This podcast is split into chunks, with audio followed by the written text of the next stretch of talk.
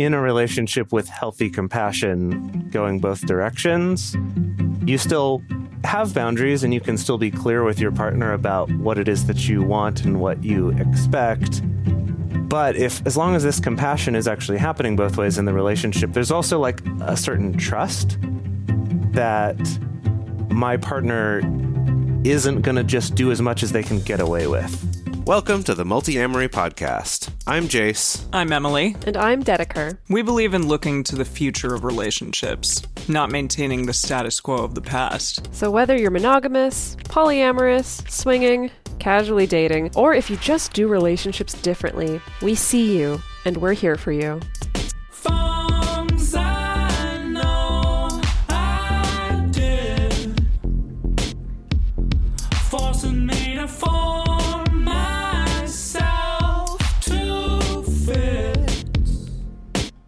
On this episode of the Multiamory podcast, we're talking about what the world needs now. And no, it is not love, sweet love, it's compassion. Compassion is related to empathy, but it's a little bit different. And so in this episode, we're going to be discussing what it means, why it's important to practice both with our loved ones and with everyone, and then a little bit about how to actually do it in real life, even though it can be hard. So, How to with that- the compassion? yeah, how to do it. Jase wrote down a really nice Dalai Lama quote here. Oh yeah, let me oh, let me read some Dalai Lama here. Your best friend. You Yeah, hung out my- with Dalai Lama. Oh yeah, I forgot that My- you guys were friends. You were Right. buds. My close personal friend who I saw across a stadium once. If you want others to be happy, practice compassion. If you want to be happy, practice compassion. And you know what? Well, there you go. D Money, as I call him, it's true. it's true. He knows what he's talking about. He's keeping it on the DL. Or maybe Yeah. D not money. Ah, yeah. See, I don't know. That Yeah, seems oh, like yeah, not attachment money. to- He wouldn't. He wouldn't do any money. How about like D dog? D- D dog. Be like D happiness. I don't know. It needs something Mm. kind of yeah. uh, something that doesn't sound very cool. Ultimately, Mm. Right, right. I'm like, is Wait, there a- working title? Working title. Someone give us a Uh-huh. better one Well, in, the, in the comments. Yeah, we'll workshop it later. Someone, we can start with you the know. D Lama and just Oh, that's start good, actually. there. Yeah, Yeah. yeah. good. So, so anyway, D Lama, he knows what he's talking about. I'm going to read it one more time. If you want others to be happy, practice compassion. If you want to be happy, practice compassion. Hashtag truth.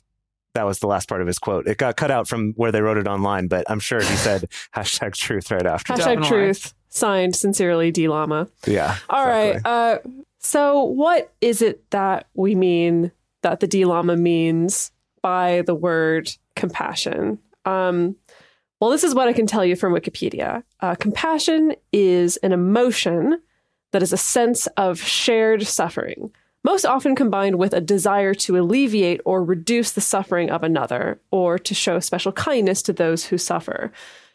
Compassion essentially arises through empathy and is often characterized through actions, wherein a person acting with compassion will seek to aid those they feel compassionate for.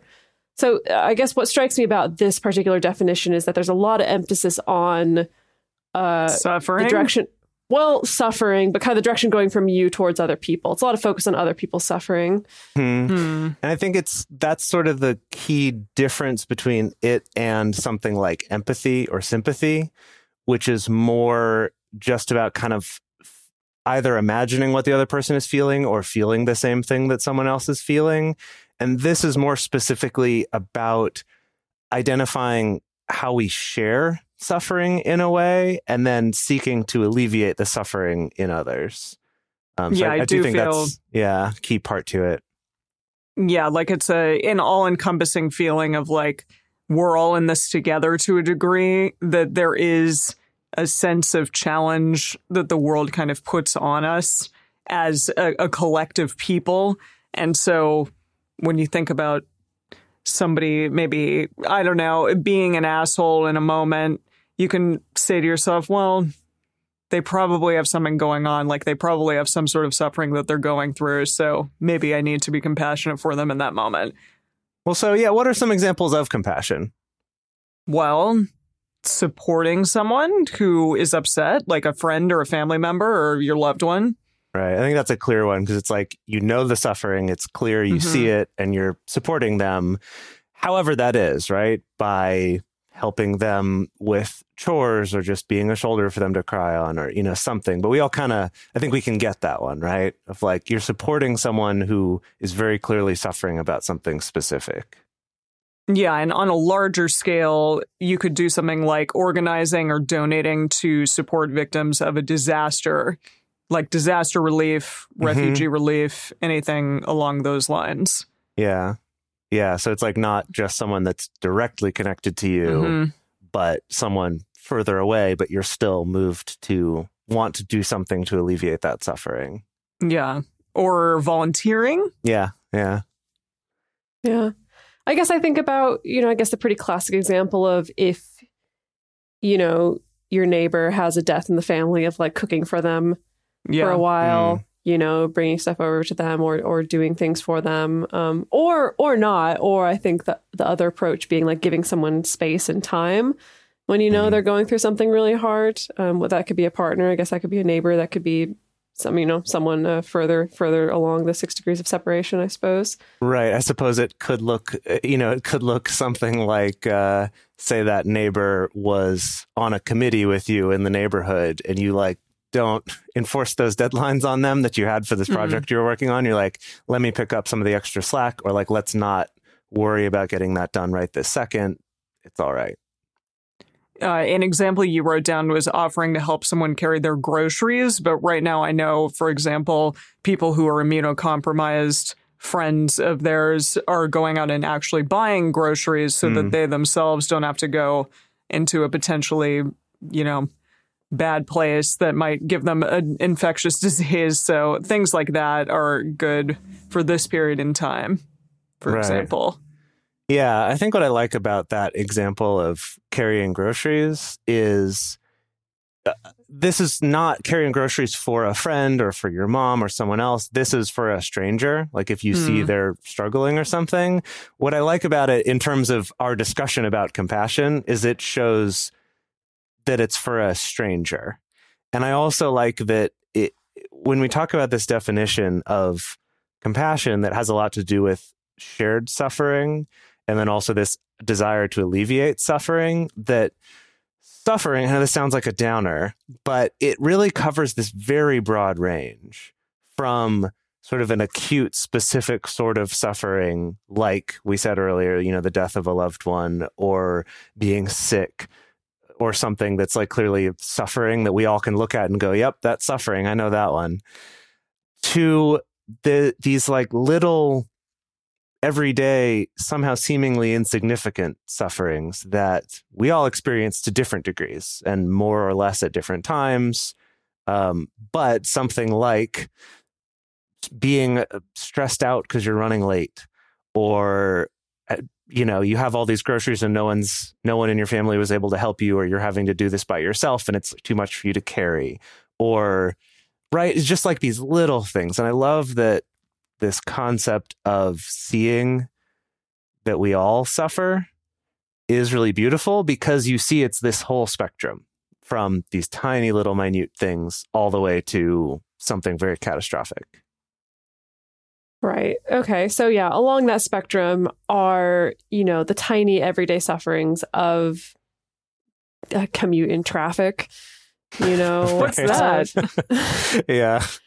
of like the aches and pains that come up from having a human body, um, people being rude to you, uh, fielding rejection, you know, either romantically or sexually or professionally or whatever. Um, I think there's also the more subtle things like uh, guilt and shame, you Mm. know, suffering from the guilt and shame of like having made a mistake or slipped up in some kind of way, or the guilt and shame of treating someone not very well in your past, or things like that. Um, or, or you know, also the guilt and shame that comes along with rejection. You know, rejection itself is not just painful in itself; it's also the guilt that comes along with it. Um, I love that you mentioned shame too, because it, you know, we've talked in the past, I think, before about how guilt and shame are these kind of different, different sorts of things.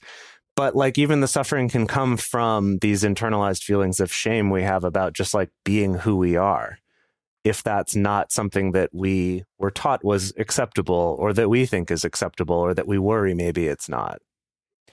Well, newsflash for you. Good news. Uh, we're going to do an episode about shame. Oh, cool. All right. Well, Great. we Y'all, won't- y'all don't even know about this yet, but yeah, I have a guest booked already and everything. It'll be oh, great. I love Lovely. it. Okay, great. Okay. Well, stay Um, tuned for that in the future. Yeah. anyway, I, I think what strikes me about thinking about the whole spectrum of possible suffering that we go through as human beings, which seems like an endless list, but what strikes me is that it seems to me that it's easier to be compassionate to ourselves and maybe also to others as well. But I think mostly it's easier to be compassionate to ourselves when there's like quote unquote big suffering, you know, like the loss of a job or the loss of a loved one or something like that. Like Um, injury and or I- sickness or something. injury. I mean, some people I think still struggle with that for sure, offering self compassion even in those times. But I feel it's harder for these everyday little things to offer compassion for those things. Yeah, definitely. Like I'm thinking about the the guilt and shame ones specifically. Like those are Hmm. ones I know for me, for myself, a very hard time being compassionate with myself about those feelings. Whereas I might cut myself some slack if I'm sick or if something, you know, really stressful has happened, but if I'm if those feelings are coming up, it's harder to cut myself slack for those. Yeah. So when we're looking at compassion, it is a big deal in the world. Like there are a ton of articles out there written about it. Uh, and people have been teaching it, like the Dalai Lama, maybe in his previous lifetimes and now too, uh, for thousands of years. And we also may, yeah, discuss Shambhala's Sacred Path of the Warrior. When was that written, Jase? Do you recall? Oh, it's pretty recent. It was in the in the 20th century. Yeah, in the not- 20th not century yeah yeah uh, but it's been taught for for um, millennia definitely many millennia. But Mm-hmm. there has recently been more research actually done it on it. And unfortunately there's well maybe fortunately or unfortunately wherever you lie on that spectrum there are no drugs to sell that just give you compassion. So there is less funding out there for studies being done on that specifically, but there the results that we do get from these studies are really interesting. So there was a study done in 1998 on the impact of a new emotional self-management program on stress, emotions, heart rate variability, DHEA, and cortisol.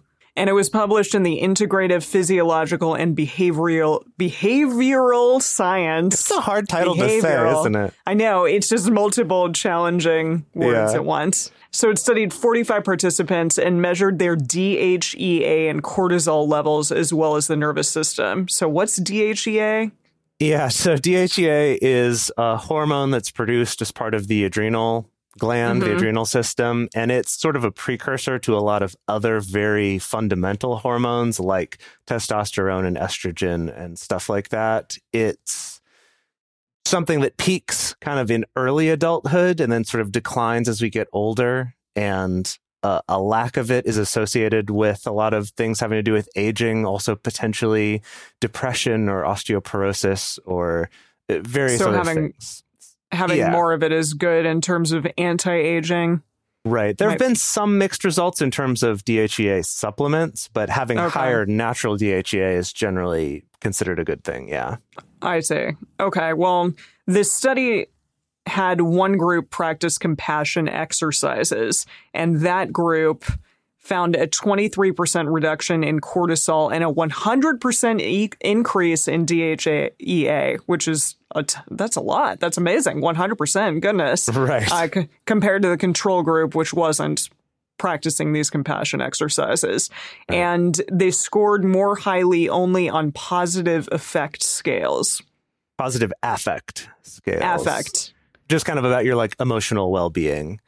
Um, yeah. So it's this study has some limitations. This is one that when people talk about compassion, they love to whip this out because the numbers are staggering, right? It's 100% increase in DHEA and this 23% reduction in cortisol.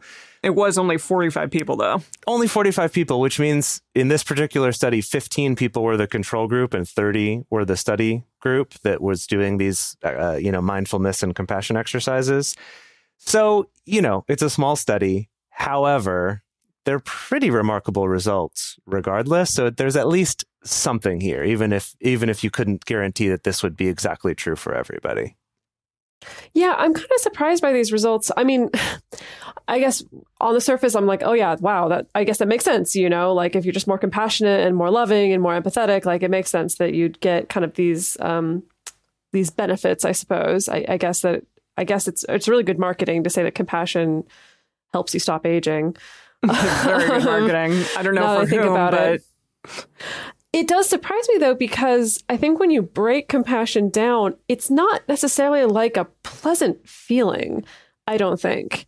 You know, like it's not a happy feeling. It's not a happy emotion. It's not one that I would associate with like, ooh, so relaxed and free of cortisol and also looking younger and, and more fresh like a daisy. Um, like when I think about compassion, it, it's it's like you're coming up against either your own suffering or other people's suffering and uh, feeling empathy with that and taking action towards that. And while I can see that that might feel good to a certain extent, it's it's not it's not exactly like I think an enjoyable experience. Ironically, even though I think we tend to categorize compassion in kind of the big old bag of like positive emotions. Right. Yeah, I think that's a great. And I think that's something that I'm hoping our listeners stick with us on this episode because, yeah, compassion isn't this sexy thing to advertise because it's not about escapism. It's not about suddenly you're going to feel great all the time. But it has been shown to have these very drastic kind of overall holistic effects on your well being because part of the compassion exercises they were doing in this, and we're actually going to learn one of them toward the end of this episode. Um, but the exercises they did is not just about feeling compassion, but also about then what do you do with that? How do you how do you enact that in your life in a way that is positive? And I think that's where the big change happens. I just wanted to take a second and talk about like the difference between gratitude and compassion then because I think Oh, gratitude good one too.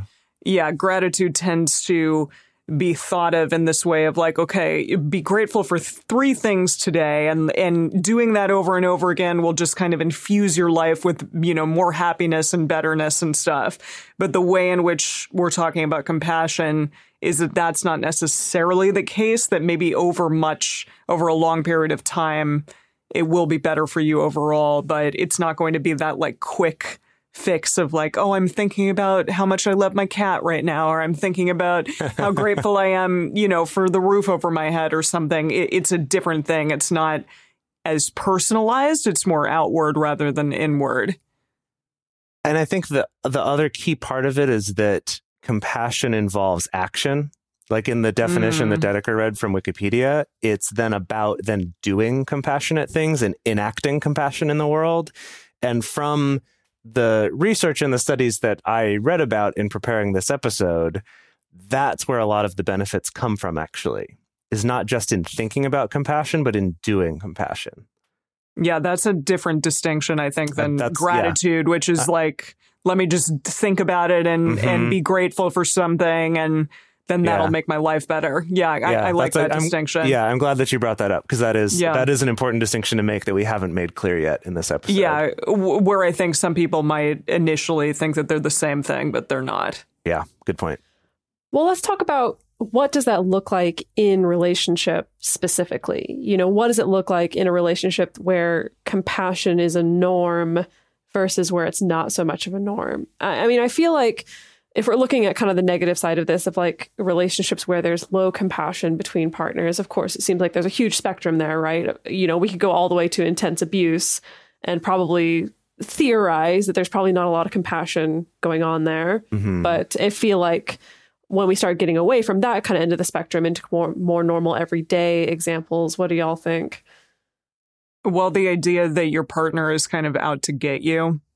I know that I've Mhm. used that example a lot, but but there are times in a relationship where something happens that's triggering to you in a way and automatically you go to, well, my partner is actively hurting me rather than having maybe compassion for, oh, well, maybe they had a rough day at work or something, or maybe I need to internally look at how I'm feeling right now and why I'm triggered by X, Y, or Z thing. Something along those lines, perhaps. Yeah. Again, I want to put in the caveat of like not an abusive situation though. Sure, of You know, because I don't want anyone to think that they need to compassion their way out of an abusive situation. Yes. Well, yeah, and I think let's get to that in a second because I think that that healthy compassion is different from what some people might think of as compassion, which is kind of letting everyone get away with everything and not having any boundaries. And so I do want to be clear that that that's not that's not healthy compassion either. So I do think Mhm. that's worth looking at the extremes there. But like on the low compassion end, I think a situation that can come up where low compassion can be involved, even in an otherwise fairly healthy relationship, is when it gets challenged when both of you are under stress at the same time. But it's easy to get in your own head about your own stress, but assume that no one else must be feeling as stressed as you are.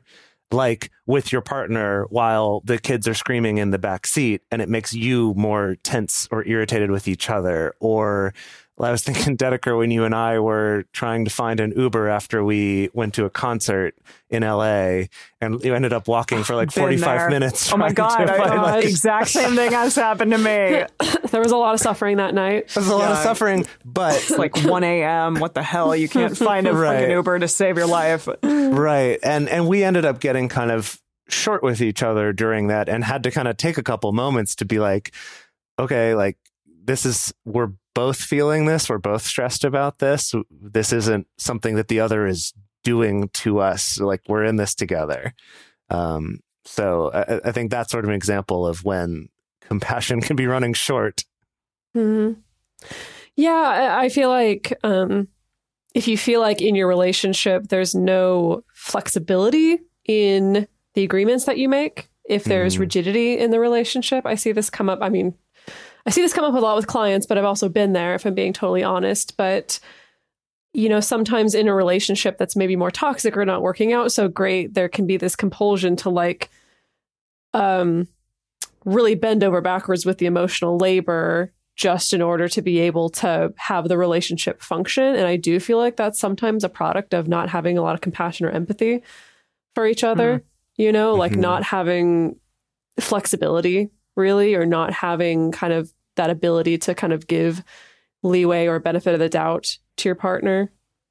Yeah, I think our society kind of teaches us that a lack of compassion is acceptable or normal too, in the way that our companies work. That we, the companies that we interact with every day, I have this memory of talking to a company where like they renewed my service when I didn't want them to and they said they'd emailed me about it and I said they didn't. You know, one of those we've all been in some version of that situation, right? Entertainment Weekly, I swear to God, how many times they've like re-upped my thing and I didn't want it. right. Yeah. So, and I was talking on the phone with the customer service person, and their answer to everything kept being like, "Well, the system says this, and this is this is the rules. There's nothing I can do." And I, at one point, I was like, "Okay, you keep saying that, but corporations aren't these." entities that run themselves as much as we treat them that way like there's humans there you're a human i'm a human like let me talk to someone else then who can do something about this. And eventually I did. It took me several days of talking with customer support on this. Um, but this was going to be like a few thousand dollars worth of money that I didn't want to spend. Uh, anyway, the point is though that we're kind of taught to think that way. That sort of like, well, that's the rules. There's nothing I can do about it. And I think we tend to do that in our relationships if we rely on rules too. Of this, like, well, no, that's these these are the rules we made. We both signed these agreements or whatever it is. So tough, you know. That's there's nothing I can do.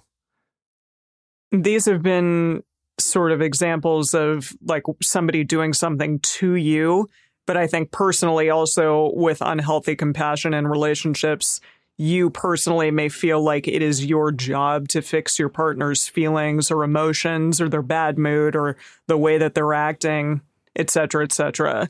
And that can be an example of unhealthy compassion in your relationship. Right. That's what we were talking about before. That like Yeah. We might say, "Oh, you're being so compassionate and understanding of them," when in reality you're kind of taking responsibility too much for their feelings or taking Mhm. everything they do personally and kind of lacking a compassion for yourself or sort of a healthy balance with that too. So yeah, that's a good example. So let's move on to what examples of more healthy compassion in relationships look like. I initially, when I thought of this, I was thinking of just uh, two metamors finally getting to meet each other for the first time and like having a face to a name as opposed to just this faceless person out there that you're very frightened of but being able to like actually meet someone and see someone and have compassion for them and perhaps what they have going on in their lives and just recognizing the humanity in each other. Yeah. Yeah, definitely. I, I've seen some really, really beautiful things come out of working with clients on on this kind of stuff of situations where maybe as metamors we feel a little bit competitive or maybe we didn't start out on the right foot, but when we're finally able to kind of recognize each other's suffering to a certain extent and give each other some leeway, um, that some really, really fantastic, wonderful things have come out of that. And I think that's a really good example. Yeah. I mean, if I can be real philosophical for a moment, Oh, please do.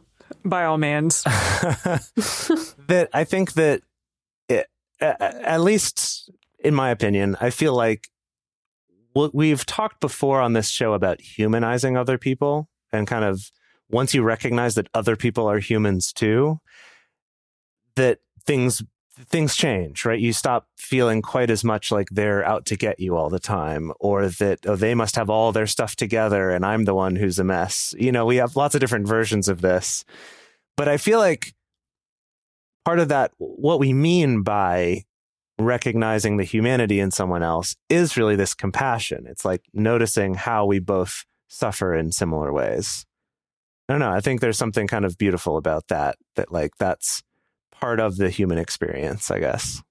Oh, yeah, definitely.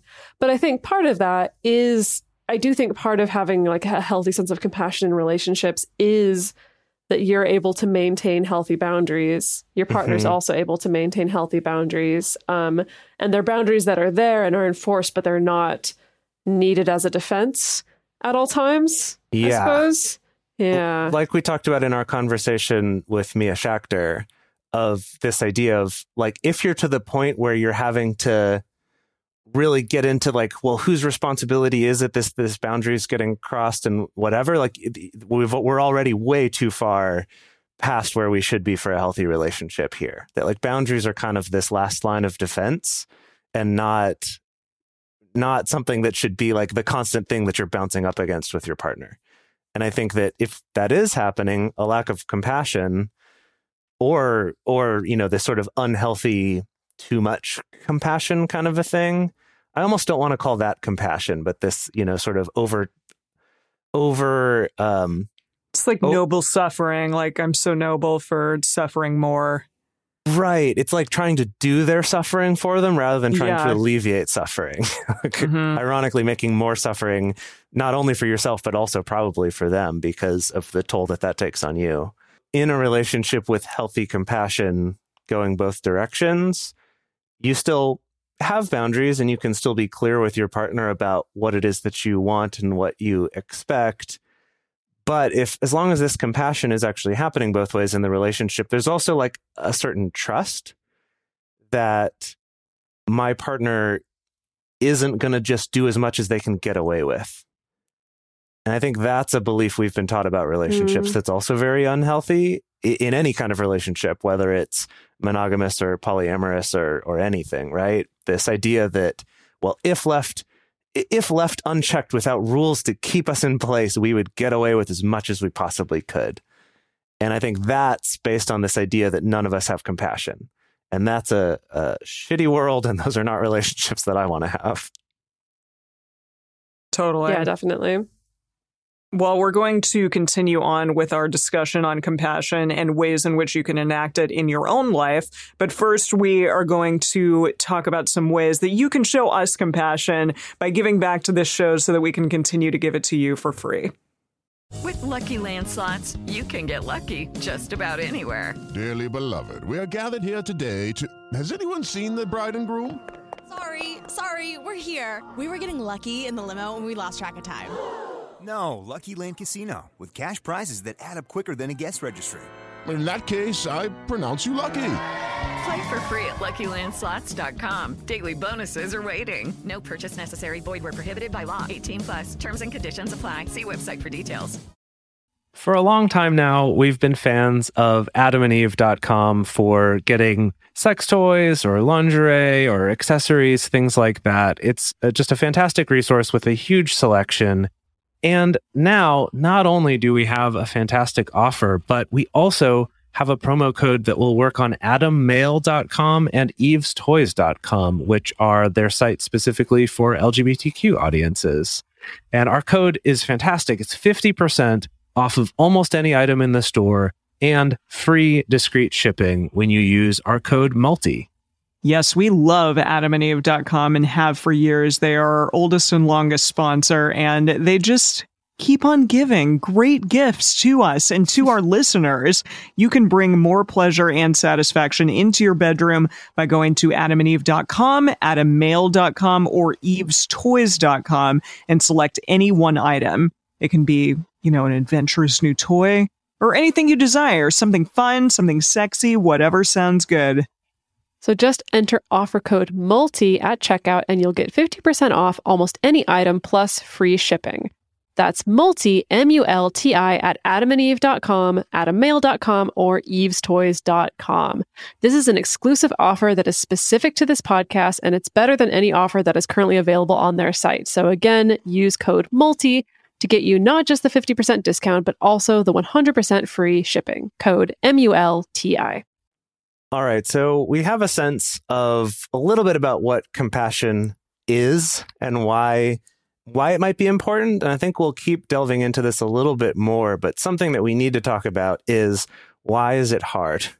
Why is it so freaking hard? Because a lot of people out there on the sort of more woo woo side of the internet talk about, oh, compassion's so natural. It's like our natural state. It's, you know, it's this.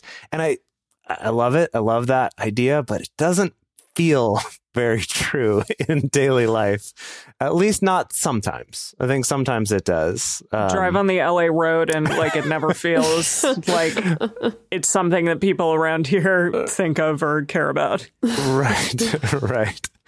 And so I guess to start off on that, I think something is that I do think compassion in our modern day is harder interestingly, I actually think it's getting a little bit easier, but I think something that makes compassion Wait, hard, harder, but harder than what? Harder than when?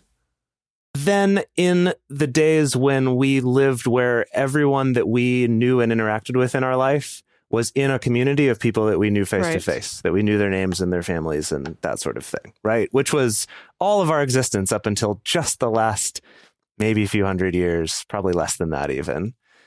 Um, of and then especially as we moved into this time where we're in cars, where when you bump into someone in a line, there's at least like a human and a face there. But when it's a car, it's just this car. They're not a human. They're just this sort of thing out there that's out to get you. It's easier to to not have compassion for those people, right? Because there's a barrier between us. And then with the internet, um, this actually, I remember years ago learning about this study talking about uh, flaming on the internet is what it Oh, was gosh, referred to at the the time. Yeah.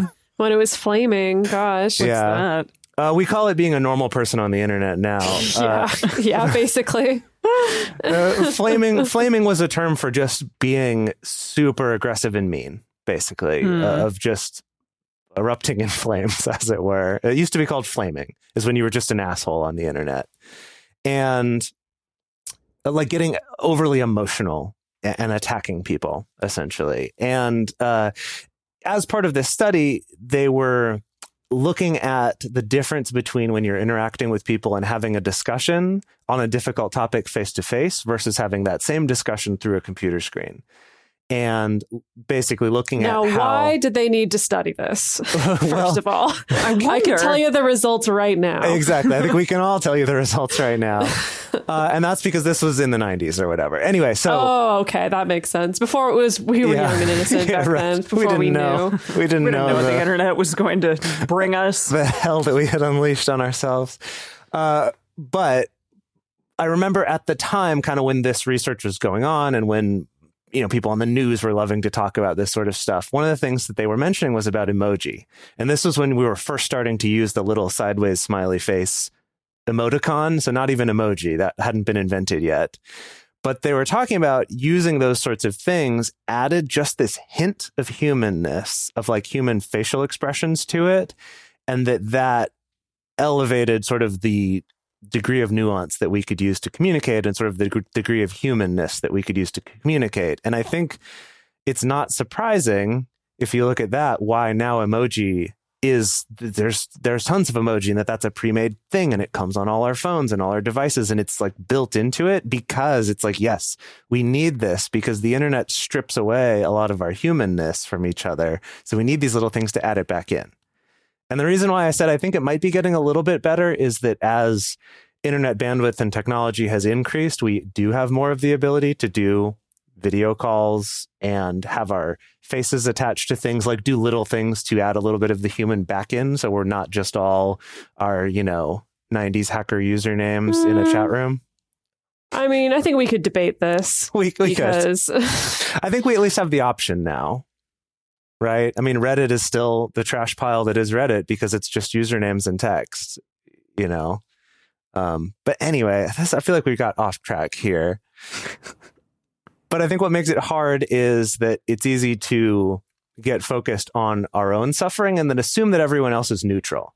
So if they're ever being short or being a jerk, well, they're just doing that because they're a jerk and not because they're going through something. Whereas I think we will sometimes feel very vindicated in being a jerk to others because it's like, oh, well, I've had this terrible day, or like nothing's going my way, or, you know, we might not say it to ourselves in such trite terms, but we kind of think like, oh, yeah, I was justified in being like that. But we don't ever give anyone else the idea that they might be justified, even if it had nothing to do with us. Does that make sense? Yeah. Yeah, I mean, I think that's just one of our quite natural cognitive biases is that we're much more likely to kind of give ourselves a pass for bad behavior or having a hard time than we are to give to somebody else, whether that's a stranger on the internet or our own partners. Yeah. So something that I think that's definitely come up for me as as for, you know, thinking about why compassion is so freaking hard. Um, I, I don't have a lot of self-compassion. And I've definitely learned you say really like you're super surprised. Yeah. why are you Jase's shaking his head. Emily's I surprised. am. Not that you Well, now like I have some your questions about No, the, the vastly and- different ways that both of you are perceiving me. uh, not that you like let yourself off the hook all the time, but I think you have you're just like you have a lot of self-efficacy. And so for whatever reason I think that different, those, though. those two like I go hand that's in different. hand. Yeah. I do because I would be more likely to agree with you. Yeah, I do think I have some high self-efficacy, but compassion. Maybe you uh, just don't so like don't let yourself off the hook for I don't know taking a day off or something for, for, nothing. example. For nothing. Or like yeah, you, you're really diligent to basically everything. Sure. Okay, fine. Well, okay. Something I've learned about myself, and I'm constantly learning this many times over, uh, that basically the extent to which I am not compassionate with myself, or I'm harsh with myself, or critical of myself, or judgmental of myself is pretty much the same extent to which I am all those same things to everyone else Yeah. in the okay. world. Um, there's there's pretty much it's almost like a one to one, really. Um, and so I've learned that. I haven't done much about it, but I have learned it that that's a thing. Is it something that you want to do me. something about? I do. Yes, I do. There's a reason why I freaking like meditate and try to go down these Buddhist rabbit holes. It's not just for funsies. it's not just because I'm bored. It's there's a purpose here behind all this. Um, anyway, I don't think I'm the only person with that problem of having a lack of self compassion. I think this is a perpetual problem with a lot of people. Um, I don't know why that is. We could wax poetic or philosophic about uh, what it is about our particular culture that encourages people to not be very self compassionate, but we don't got to go there right now. Um, I do think that one factor of that is that our culture often encourages us to focus on the differences between ourselves and others, you know, and to focus on the separation between ourselves and others. Um, I think, especially in American culture and Western culture, that's so individualistic and with this high, high emphasis on independence that that does sometimes breed a sense of not really needing to have compassion for other people as well. There's less of the sense of a collective less of a sense of shared suffering i think. It's a lot about our individual suffering. Um, And I think that's also supported by the fact that the media that we consume, I don't mean like the news media necessarily, but I mean like just the media we consume for entertainment, I think for a long time has required us to turn off compassion in order to enjoy it. I don't know about all y'all, but I do feel like the older I've gotten, the harder and harder time I have with watching violent things or scary things or sad and depressing things. Um, I don't know why that is. I don't know if it's just from having more trauma or or maybe slowly eventually getting more empathy as I get older. But I know I have a much harder time with that these days. Yeah. I, this is something I've been thinking about a lot recently. This, this kind of, in order to enjoy a lot of media, we, we have to turn off our empathy, at least, if not our compassion. And God, I was just thinking about this when Dedeker and I, we were watching an episode of The Highlander, the series, uh, from back really in the giving 90s. us away here, Yeah. babe. this is, uh, it's been our, been our lockdown date Hey, time. I've been I've been watching TNG, so Oh, really? Teen- Next generation? Wow. yeah, Wow. it's great. Nice. Captain great. Picard. Dang. I didn't So- know. I, I didn't know that we were both going down this kind of like '90s TV show nostalgia. It's great. That Train shit's like 80s into 90s, but yes, totally. I'll say with Highlander. Yeah. Yeah. yeah, I guess Highlander Wow. started in 92, so we're. But the movie was in '86. Mm, that's true. We did watch all the movies, or the first three movies so far. We're still Wow. working on it. Anyway, this- this, is not our Highlander podcast, although stay tuned for that. Um, Don't give him don't give him any rope here. Okay. okay, okay. So what I was saying though is we were watching this episode and kind of the core theme of this episode was that our hero Duncan MacLeod was with his friends and this guy came in to try to get vengeance on one of those people. And so the conversation was sort of about this like no no no you can't just go take your vengeance like this is a person we need due process we need to you know see how this is going to go you can't just take justice into your own hands like that sort of was the message. And yet, immediately after that, our hero who is making that argument goes on through the episode killing mercilessly all of the bad guys' henchmen, who I'm assuming were just hired men who are here to help their friend, right? And so it's this weird, like, we've we're trying to have this compassion for one character whose name we know and who's had some lines. And then we immediately have to turn it off and completely ignore that compassion for all these unnamed people that we're killing. And and if you think about that, like that's all of our movies and media, like action movies and, And the stuff Bible. like that, right? And the, and the Bible and Shakespeare and right. It's this has been a long time. We've been doing this one a long time. If they're not our heroes, we turn off that compassion. And if they are, we're supposed to turn it on. And I think if we didn't turn off our compassion, it might just drive us crazy. Like it would be it would be too much to handle. So it's like we do need to have that skill, unfortunately, just to survive in the world where we have access to learn about all the hor- horrible things happening all over the world. Yet I think we can go too far where we lose our ability to to have that and turn it back on. I don't know if y'all saw the movie Okja, but that shit was really hard for me to watch because it's about the meat industry to a degree. I- It, it Mhm. is in essence, yeah. And they have a whole scene of, you know, animal killing and it's really awful. And, but it feels similar to that in a way that I guess we each have Mm. our compassions that we, that are easier or more difficult for us to turn on and off. And yeah, of Yeah. course, when you when you watch Lord of the Rings and you know see Gandalf riding through and all of the killing of orcs and human alike and other beings, then yeah, it's easy to just kind of see a crowd and not even think about what's happening there. I mean, we could get into a nerdy debate about whether or not orcs are worthy of compassion at all. Um, Well, but I don't know. I guess Sorry, maybe I'm also not. I'm in the middle of rereading Lord of the Rings right now, so I am primed. I am primed to have She'll this have debate. this debate. All right. Well, I will have it. Stay tuned for our Compassion in the Lord of the Rings podcast. That'll be separate.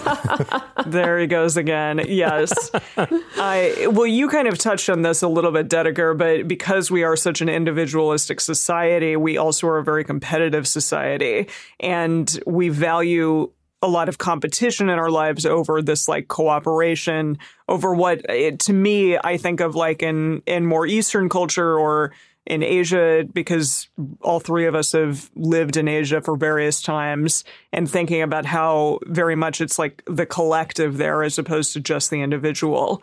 And that that it, it puts you in a different mindset when you are amongst that I think Uh, it's kind of dependent on culture. I don't want to make a blanket statement about all of Asia. No, of Um, course. I'm thinking yeah. of China and Japan, which Yeah. yeah. we've been to for sure. Um, but yeah, and and also we, I think, as a society, are taught to view people as like good or bad. Um, and I think that's our, it. our It's movies black do that or white. too, right? Yeah, yeah, Like, they're the bad guys, so you don't have to have compassion for them. totally. I okay. Did either of you ever watch the like DVD bonus features for? It was one of the Austin Powers movies from way back. I Right. can't say that I have, but Okay, so- what about it? I I remember this like. This was actually very upsetting to me. I know it's supposed to be funny, and I guess it's more of this sort of British sort of funny. Um, but the okay, it was these little bonus scenes where they where after scenes in the movies where henchmen get killed in random ways, like getting knocked into the pool with all the mutant piranhas in it, or getting rolled over with the steamroller. Or do you remember these things? And they were like these comedic, silly scenes in the movies. And then they cut to they have this whole scene that they filmed with a lot of the actors from the movie for like the bonus content on the DVD of them like calling their families and telling them and having their funerals and being all sad about this person dying. And it's Jeez, it's done in this kind of over the top way and it's a little bit funny, I guess. But I remember watching this as a high schooler with my friends, maybe even a middle schooler. I forget how old I was at the time, but being like legitimately upset by it and being like, yeah, Oh, this, this reminder that oh, these people are Like, human beings also. right, right. yeah, Uh, anyway, that just popped into my head right there of this like, like the the fact that in that bonus they were essentially making a joke out of the fact that we don't have compassion for these characters, which in itself is maybe kind of a kind of an amazing statement. Yeah, I think who is it? It's um oh gosh, I'm gonna forget the comedian's name. Uh, uh Demetri Martin, who makes that joke about like we should make a video game about all the people that you kill in these very violent video games and call it Super Busy Hospital. Jeez, Yeah, oh my gosh, That's terrible. also kind of but that yeah. same kind of that same level of humor of like kind of making this dark joke about the fact that we don't really have compassion That's why I prefer Zelda and Mario. So if you are killing something, it's like a weird orc type of thing. Again, okay, that's the subset of our podcast is like do Goombas deserve compassion or empathy? I I don't know. Right. I don't I don't think so. Yeah, on They're the, the philosophy of philosophy of Goombas podcast. Yeah. What about Coming at Bowser? Bowser always comes back. So uh-huh. Yeah. Um, okay. All right. Before we go too far off topic on all our other podcasts we're going to make, what does um, a healthy balance look like? So I'd say, first of all, just to kind of sum up a lot of what we've talked about so far, is that compassion, having compassion, doesn't equal letting anyone else do whatever to you and not having boundaries. It, it doesn't mean always forgiving people no matter what they do to you you know that that's not what we're talking about here and i do want that to be clear because i feel like sometimes when people have um, concerns about compassion or people who try to teach compassion that's kind of the place they come from. It's like oh what? So i should have stayed with my abusive ex be, and just had compassion for him? It's like no no no. That's not not the same thing. Not the same thing. So that's that's number one. Yeah. Um, I, I- I always try to encourage people and encourage myself, honestly, to like compassionately have a firm boundary, you know? Um, and I think that a lot of people, I know myself for sure for a long time, kind of default to this sense of like, if I enforce a boundary, that's automatically going to be conflict or it's automatically going to be the end of my relationship. That may be true. That may very well be true. But also, you know, when you have a boundary and you need to let someone know, it doesn't have to be combative. It doesn't have to be mean. It doesn't have to be aggressive necessarily. Like it is possible to be very compassionate while still saying no or while still saying, this is a boundary for me. or even when having a breakup of you know you don't have to make them the bad guy in order to have an excuse to break up it you know you could still have compassion while doing that i know that can be hard but yeah that's a good example why don't you like the term forgiveness?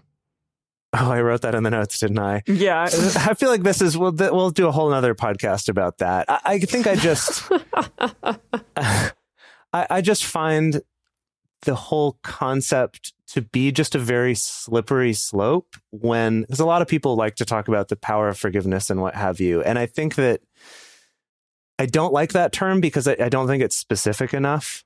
I feel like Hmm. it kind of has a lot of different meanings because we talk about things like debt forgiveness, meaning, well, the, that money's just gone now. You're not going to get it back because you've forgiven that debt. Or we talk about like forgiveness for something, meaning there's now no penalty for it. But then we also talk about forgiveness in sort of the religious sense or more of the philosophical sense of like not holding on to hurt that someone else has caused you and we and we call that forgiveness. I guess i just don't like that it it it's, It's so, so not specific. Yeah. Yeah. because i think some of those things can be healthy and some can be unhealthy so i don't like saying like just forgive people. So let's try to also not maybe equate compassion with forgiveness necessarily because that's not a very specific thing Right. Okay.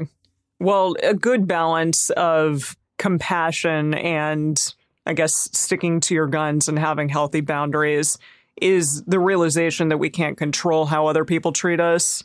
And this is something that I feel like I've come more to terms with as I've gotten older too. And maybe some people out there are just like, fuck it, like I'm, I don't give a shit anymore. Like things can roll off of me a little bit more easily.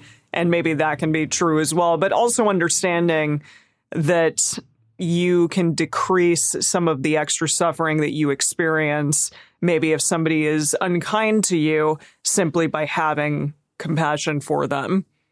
And, also for yourself yeah, and for yourself.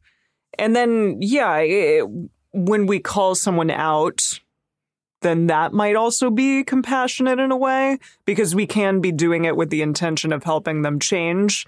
That's very difficult for me. I'm not good at calling people out that often. but yeah, in time or or maybe I'm just like let me wrap that up in a really nice bow and try to make it look not like I'm calling you out in any way. Uh, Well, but and- and- it is important to do it for various reasons. Depending on the situation, that might be the more compassionate way. I think the thing with with calling out or calling in or whatever you want to call it, like it's possible to do that in a very destructive, hurtful, not compassionate way. And honestly, that's the way I see it done most of the time. And it sucks. And it sucks. I think it especially sucks because a lot of people assume like, oh, this is a thing I've been told is a good thing to do, so I'm going to do it, and now I get to feel good about myself, even if it's being done with no compassion and Yeah. with and yeah, it's done unskillfully, as they say in in Buddhism. Uh, right. So I think it's it's an opportunity if you are finding yourself in a situation where you do want to call someone out or come to someone's defense, whether that's online or in person with a coworker or something, is that there is a way to do that that's compassionate and there's a way to do that that's not compassionate. Okay. So now the moment we've all been waiting for. Some exercises. How do we actually freaking do this? How do we do this? Like it all sounds great and it's fine to sit here and listen to this podcast and go, yeah, I'll be compassionate to, you know, someone who cuts me in line at the store because I don't know what they've got going on and I don't want to suffer extra for myself because of them, right? And I also don't want them to suffer even more and then cause more suffering for other people. That's all well and good to think it, but then it's hard to actually do it in real life sometimes. Um, so the first exercise that we want to talk about here is this one involves a certain you, you kind of have to catch yourself first so maybe it's easier to do after the fact like say say something like that happened where someone cut you in line um and you you get upset about it regardless of how you acted whether you didn't say anything whether you got angry at them whatever happened when you think about this later is to challenge yourself to think about what do me and this other person have in common and the mantra with this, what I like about it is that this applies to everybody. And so it goes like this you just say, just like me, this person is seeking happiness in their life. And then step two is just like me, this person is trying to avoid suffering in their life. Step three, just like me, this person has known sadness, loneliness, and despair. Step four, just like me, this person is seeking to fill their needs. And step five, just like me, this person is learning about life. And what I It's love lovely. about this, yeah, I love that it's just, it's so simple. And yet, if you actually try and do it, and I recommend actually try this, like try this thinking about, thinking about someone who's done a, a small hurt to you, right? Like they were just a little rude. They said something unkind, something small, like start low stakes, right? And just try going through this. Um, and uh, maybe we'll we'll put this in the show notes. If you go to our website, you can find this. But um, it's just recognizing that they're also seeking happiness. They're also trying to avoid suffering in their life. They've also known sadness, loneliness, and despair. They're also trying to fulfill their needs, and they're also learning, just like you are.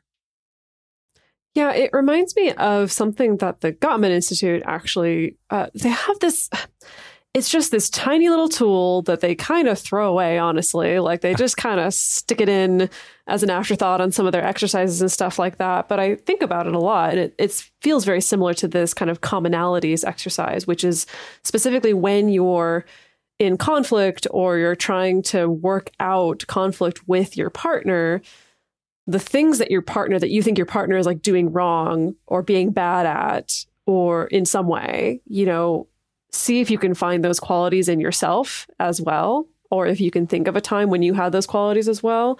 And likewise the things that you feel like you're doing right and the reason why you feel like you're righteous and the feelings that you feel like are mostly justified see if you can see those qualities or those feelings in your partner as well. Um, and uh, you know as far as the tool goes uh, obviously it's not necessarily going to like fix all your conflict right then and there, but it does help to create this foundation of compassion that hopefully will help you be able to unknit that a little bit easier and from a little bit more of a generous place, perhaps. Yeah, and I, and the reason why I said try this first, maybe after the fact, after some little thing has happened that you noticed yourself get upset about, is because it gets you in the habit, like gets you to just try it at all, right? Because the the first, like the challenge is just getting your mind to even think these thoughts at all, and once you've done that, maybe especially if something else happens that's similar to that, you've practiced having these thoughts. You know, so the next time someone cuts you in line, maybe there'll be that pathway in your brain that goes, "Oh right, those things." I still might say something about it, but maybe I will do it in a more compassionate way, understanding that they've also got their own stuff going on. So that's kind of the idea behind that one is just this little exercise you can do to just notice what you and that other person have in common, or, or like the Gottman version of it too, where it's just like the reasons you feel so justified. Imagine applying those to the other person. Yeah. Similarly, another exercise um, is something like metta meditation or loving kindness meditation. Um, we talked about metta meditation, specifically metta for your metamors, uh, in our first episode that we did with Annalisa, um, talking about applying Buddhist principles to non monogamous relationships. Um, I think if you Google loving kindness meditation or metta meditation, you'll that's find a lot of Two T's. Two T's, yeah. You'll find a lot of instruction. Um, the most common version of a metta meditation practice is that you first offer loving kindness to yourself, then you offer loving kindness to someone that you care about who's close to you, an ally of yours, then you offer loving kindness to an acquaintance, then you offer loving kindness to like someone that you have um no feeling about whatsoever, someone who's very neutral, and then you offer loving kindness to an enemy, someone that you have a hard time with, and then you offer loving kindness to the world at large. I, I think I may have mixed up a few of those steps, but you get my drift. That's supposed to start with yourself first. The thinking, I think, originally being that it's easiest to love yourself, and then you kind of go progressively harder from out there. Yeah, something if that first step is hard, offering it to yourself. A lot of times I've seen this taught of starting by offering it to someone who's very easy for you to feel compassion for, like a a, a puppy or a kitty or a baby or you know someone Your in your child. life who it's Yeah. easy for you to think those thoughts about, and then yourself. Yeah. 'cause sometimes that's not so easy.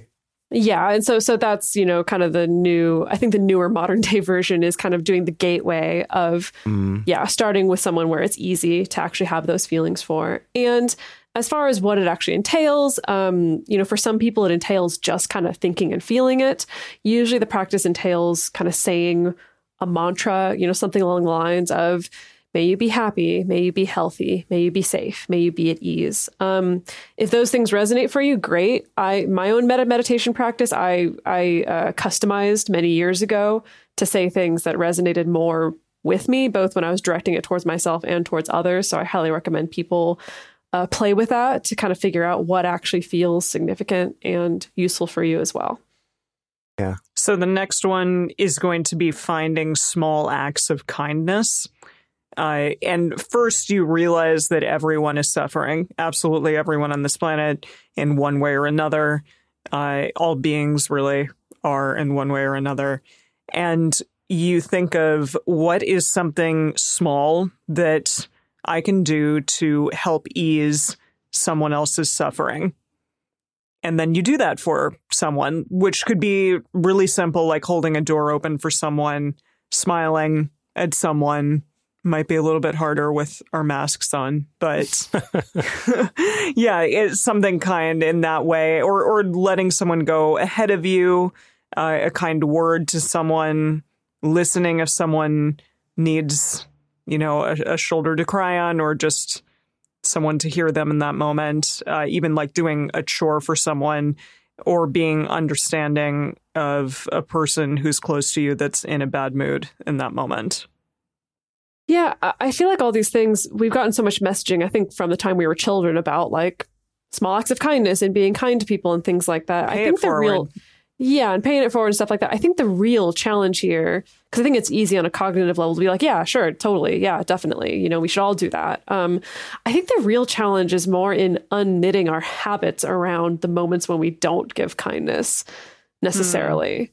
You know, like unknitting our habits around the, around what we do in the moments when it's hard to be kind to somebody in a in a small way. You know, um, like when you're busy and you're kind of like power walking down the street to get to somewhere. Like, would you still open a door for someone or let someone go first? Or You even, know? yeah, cutting someone off in traffic or, Yeah. you know, being really upset. That's what I do.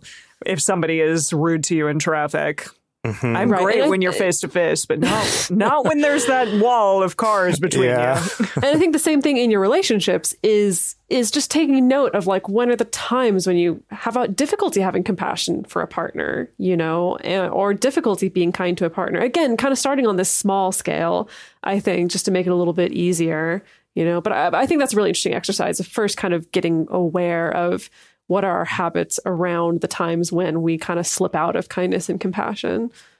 Yeah, there's um, a particular, I, I forget the name of it right now, but there's um, like a, a compassion course that I was hearing about recently that ends the course with this challenge to, I forget if it's just one day or if it's like for a week, but basically every day you think about and come up with something that you can do to to better the world right? And it's and it's not like oh gosh i've got to you know sell all my belongings and you know move to some other country and build wells or something. But it's just it could be something little as well. It's kind of sort of whatever's possible for you is to think about like what good could i be doing and then do it. And just commit to this certain amount of time of doing that whether that's donating to a charity or you know picking up litter or opening a door for someone or you know it could be any of these things we've been talking about of just thinking like what is in my power to do right now?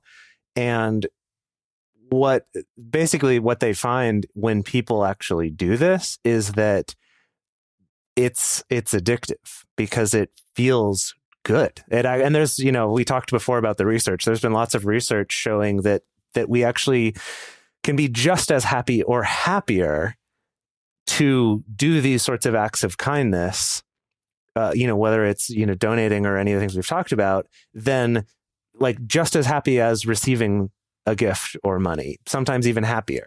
So it's like you you are also getting a benefit from this.